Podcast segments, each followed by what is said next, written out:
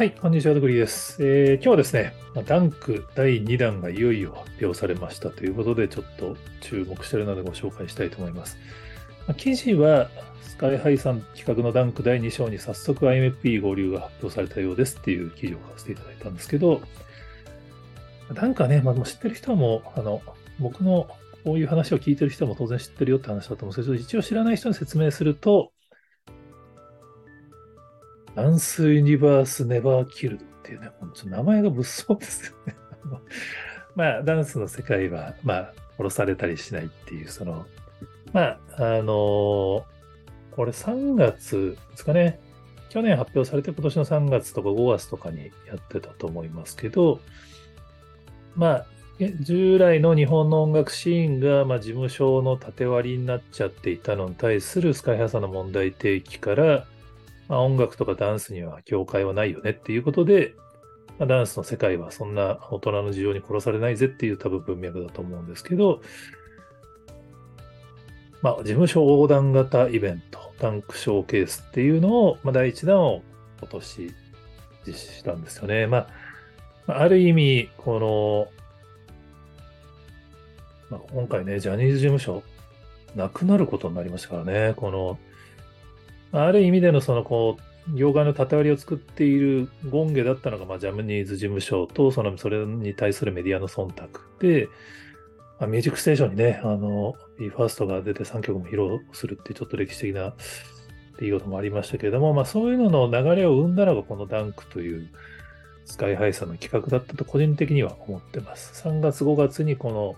ダンクが、まあ、日テレさんと一緒に開催された結果、TBS さんも音楽の日。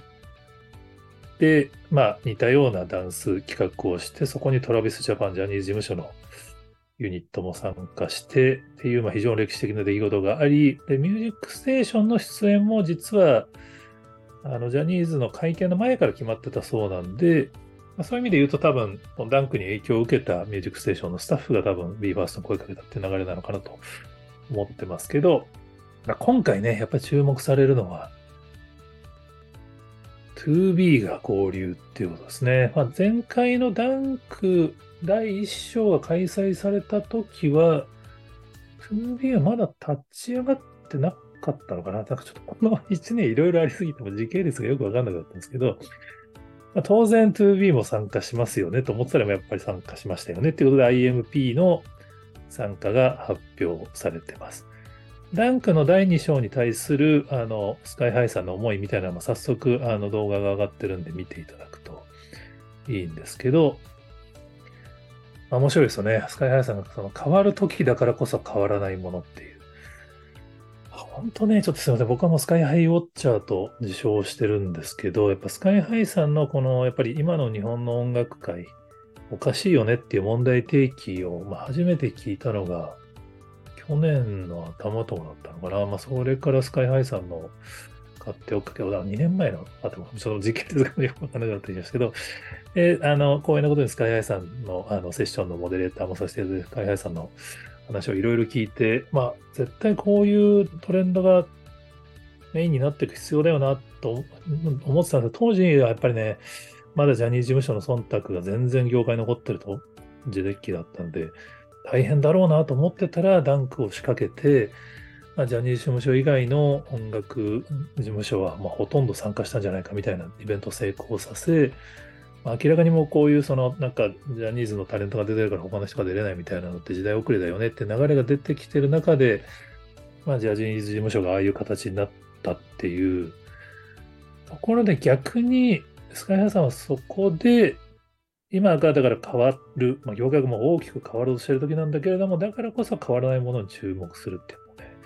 哲学者ですよね。なんかもう 自分でも何言ってるのかよくわかんなかったんですけど、音楽シーンは本当に多分、まあ、スカイハイさん、日高さんがイメージしてる通りにというか、まあ、以上に今大きく変化してるんですけど、まあそうじゃない、そう、そういう時だからこそ変わらないものを提示し続けたいというのが今回のダンクのテーマになって。まあそんな中で、まあやっぱりね、ちょっと個人的にはこういう BMSG とか 2B とか新しい流れがを注目してる側の人間なので、まあ当然呼ばれるよねと思っていたら 2B の IMP が今回、ランク第2章には参加するということで、まあ、あの、第2弾の動画の予告が、あの、第1弾の最後の方にあるんですけど、これめっちゃおもろいですよね。IMP といえばピンクで踊っているイメージなんで、あのスカイハウスはそこにリ スペクトを込めて、ピンク色のパーカーを着て登場したら、あの、IMP のメンバーはみんな黒い服だったっていう、下りの予告と、まあみんなで踊ってる動画が出てますけど、まあ早速その 2B とも境界を作らないよっていうのがもう合意できてるって話ですね。まあ個人的にはね、せっかく音楽の日でトラビスジャパンと BE:FIRST が一緒に踊ってたんで、このダンクにもトラビスジャパンが出るっていう流れを期待してたんですけど、どうなんだろうな。ちょっと、ジャニーズ事務所のちょっとあの会見のなんかもう本当に、ああいうなんもうな、もう何なんですかね。ちょっともったいないですよね。なんか、タレントの人たちは心を